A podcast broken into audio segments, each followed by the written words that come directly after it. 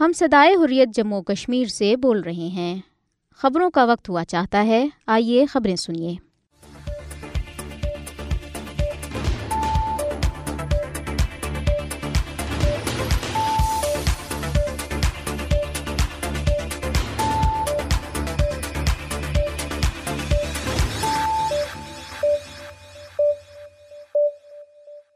بسم اللہ الرحمن الرحیم۔ یہ صدائی حریت جموں کشمیر ہے۔ اب آپ عبد الرحمن سے خبریں سنیے۔ سب سے پہلے اہم خبروں پر ایک نظر۔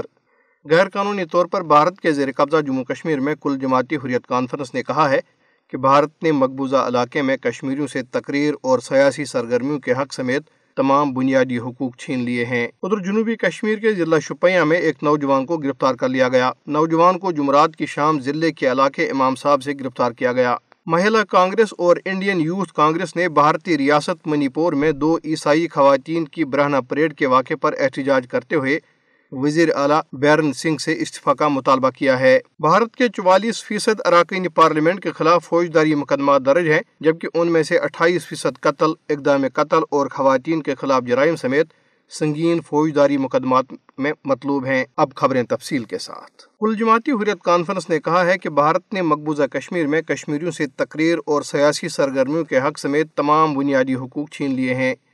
حریت قیادت نے سری نگر سے جاری ایک بیان میں کہا کہ مودی کی بھارتی حکومت کشمیریوں کو اکٹھے ہونے اور اپنی بات کہنے کی بھی اجازت نہیں دے رہی، جبکہ مقبوضہ علاقے میں میڈیا پر قدگن عائد ہے اور صحافیوں کو بلا وجہ ہراساں کیا جا رہا ہے۔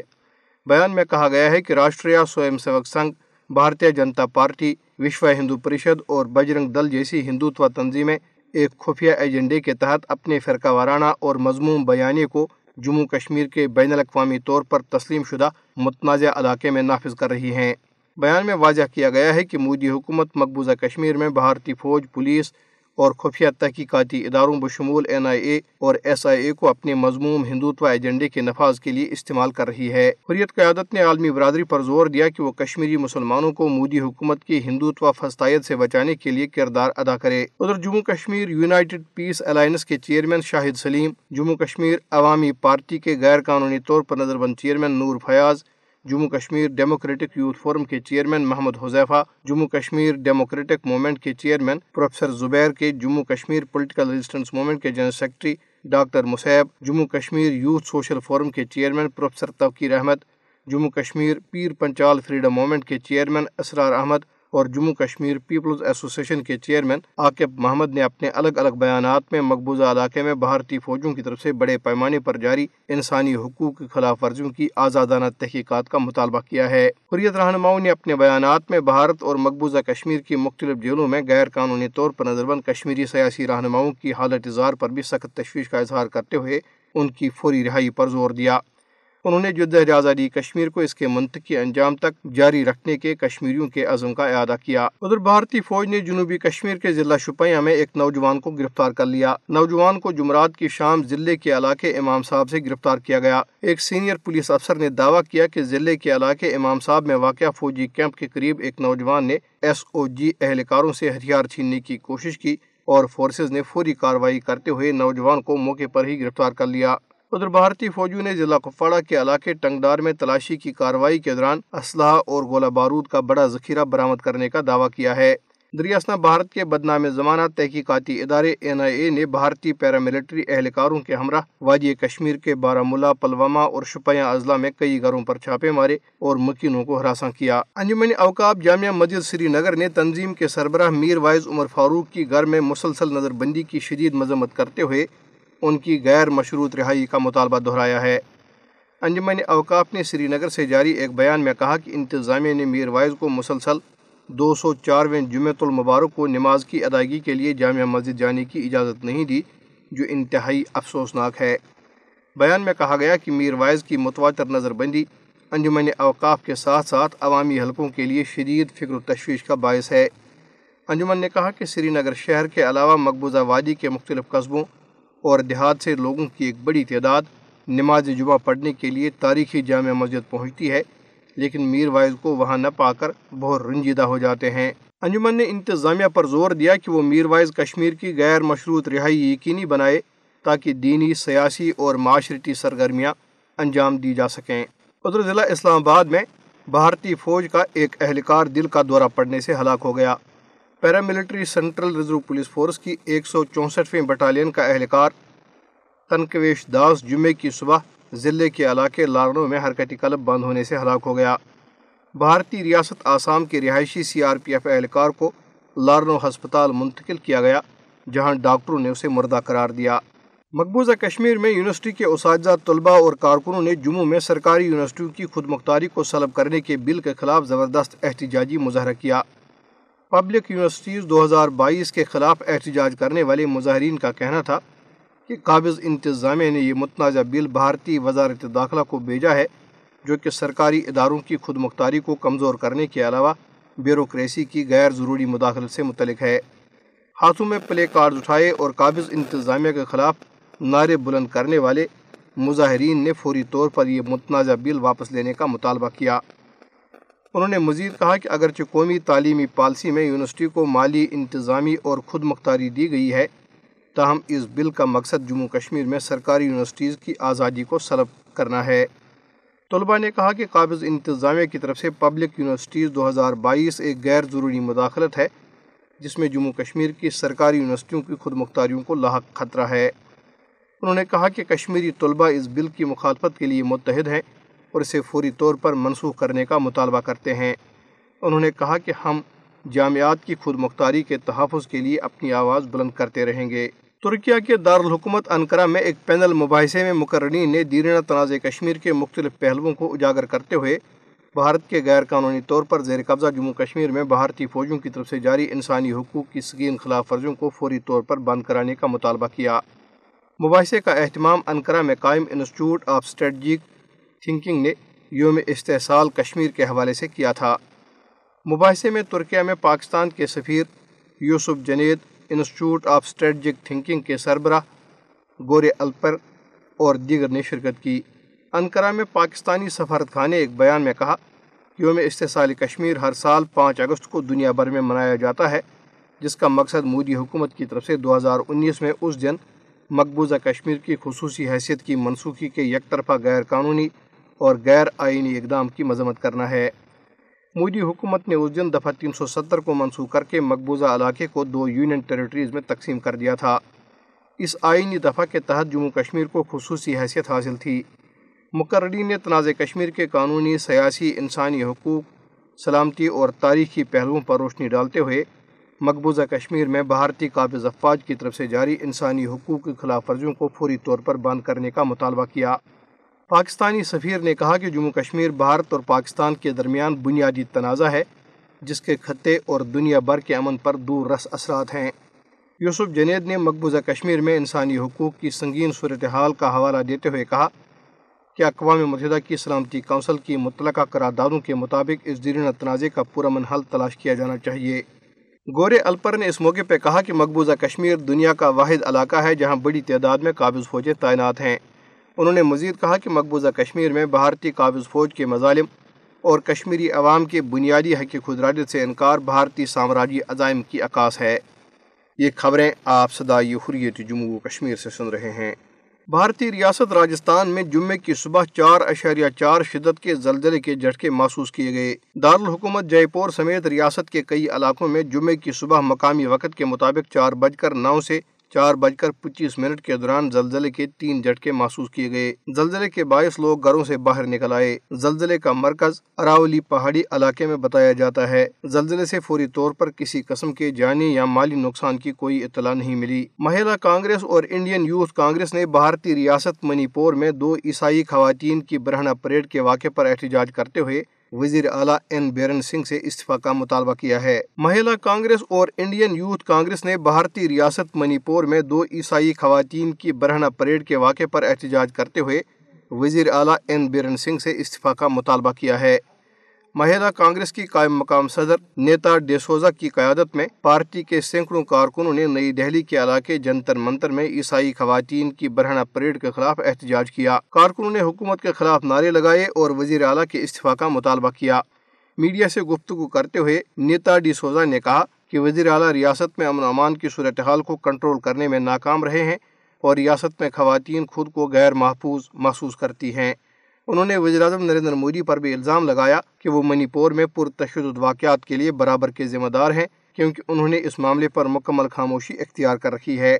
انڈین یوتھ کانگریس کے ارکان نے بھی منی پور میں پرتشدد واقعات پر مودی حکومت کے خلاف احتجاج کیا۔ یوتھ کانگریس کے کارکنوں نے نئی دہلی میں پارٹی کے دفتر سے پارلیمنٹ ہاؤس تک مارچ کرنے کی کوشش کی۔ تاہم پولیس نے انہیں روک کر حراست میں لے لیا۔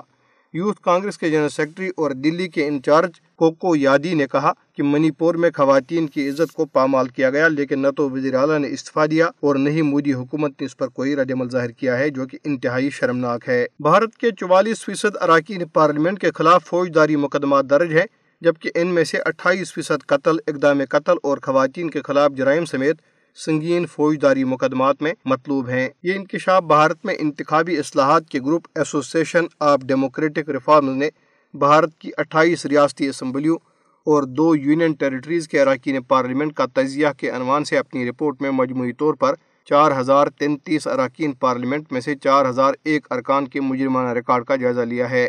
یہ تجزیہ موجودہ ایم ایل ایز کی طرف سے جمع کرائے گئے حلف ناموں پر مبنی ہے۔ جو انہوں نے گزشتہ انتخابات سے قبل الیکشن کمیشن میں جمع کرائے تھے۔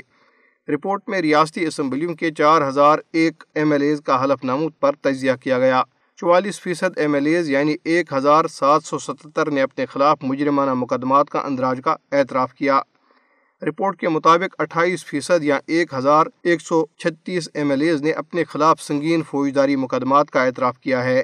ایسوسیشن آف ڈیموکریٹک ریفارمز کی رپورٹ کے مطابق ان سنگین فوجداری مقدمات میں قتل، اقدام قتل، اغوا، خواتین کے خلاف جرائم جیسے جرائم شامل ہو سکتے ہیں۔ جمع کرائے گئے بیان حلفی میں کم از کم سنتالیس ایم ایل ایز نے اپنے خلاف تعزیراتی ہند کی دفعہ تین سو دو کے تحت قتل سے مقدم متعلق مقدمات کے اندراج کا اعتراف کیا۔ ایک سو اکاسی ایم ایل ایز نے اپنے خلاف آئی پی سی کی دفعہ تین سو ستر کے تحت اقدام قتل کے مقدمات کا اعتراف کیا۔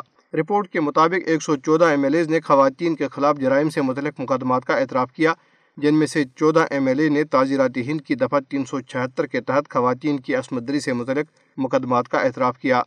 واضح رہے کہ ایسوسیشن آف ڈیموکریٹک ریفارمز کی رپورٹ سے ظاہر ہوتا ہے کہ بھارتی سیاست جرم پیشہ افراد کا گڑھ بن گئی ہے۔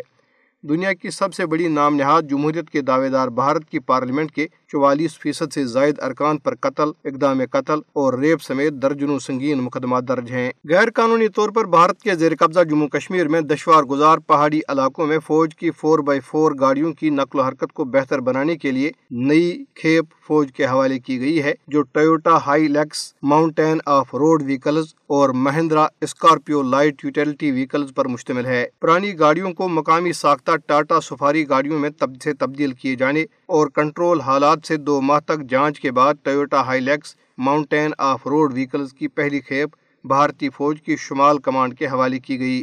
بھارتی حکام کے مطابق ٹویوٹا ہائی لیکس کو بھارتی فوج کی شمالی کمان نے دو ماہ سے زائد عرصے تک تیرہ ہزار فٹ بلند پہاڑی علاقوں میں شدید موسمی صورتحال اور دشوار گزار راستوں پر اس کے استعمال کی سخت جانچ کی ہے۔ اس سے قبل بھارتی فوج نے رواں سال جنوری میں مہندرا اینڈ مہندرا کمپنی کو ایک ہزار چار سو ستر Mahindra Scorpio light utility vehicles کی فراہمی کا ٹینڈر جاری کیا تھا، جس پر کمپنی نے گزشتہ ہفتے مشہور اسکارپیو ویکلز کی بڑی تعداد فوج کے حوالے کی۔ اس کے ساتھ ہی صدائی حریت جموں کشمیر سے خبریں ختم ہوئی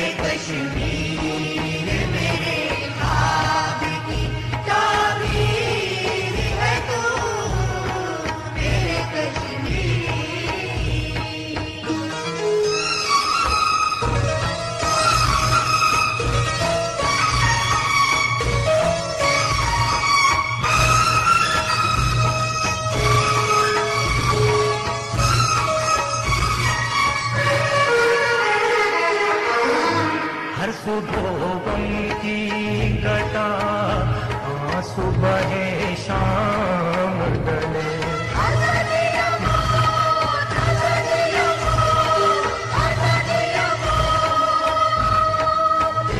آزادی کے دکھنے پہ بہت دام چلے۔ تیری لاشوں پہ ستم کے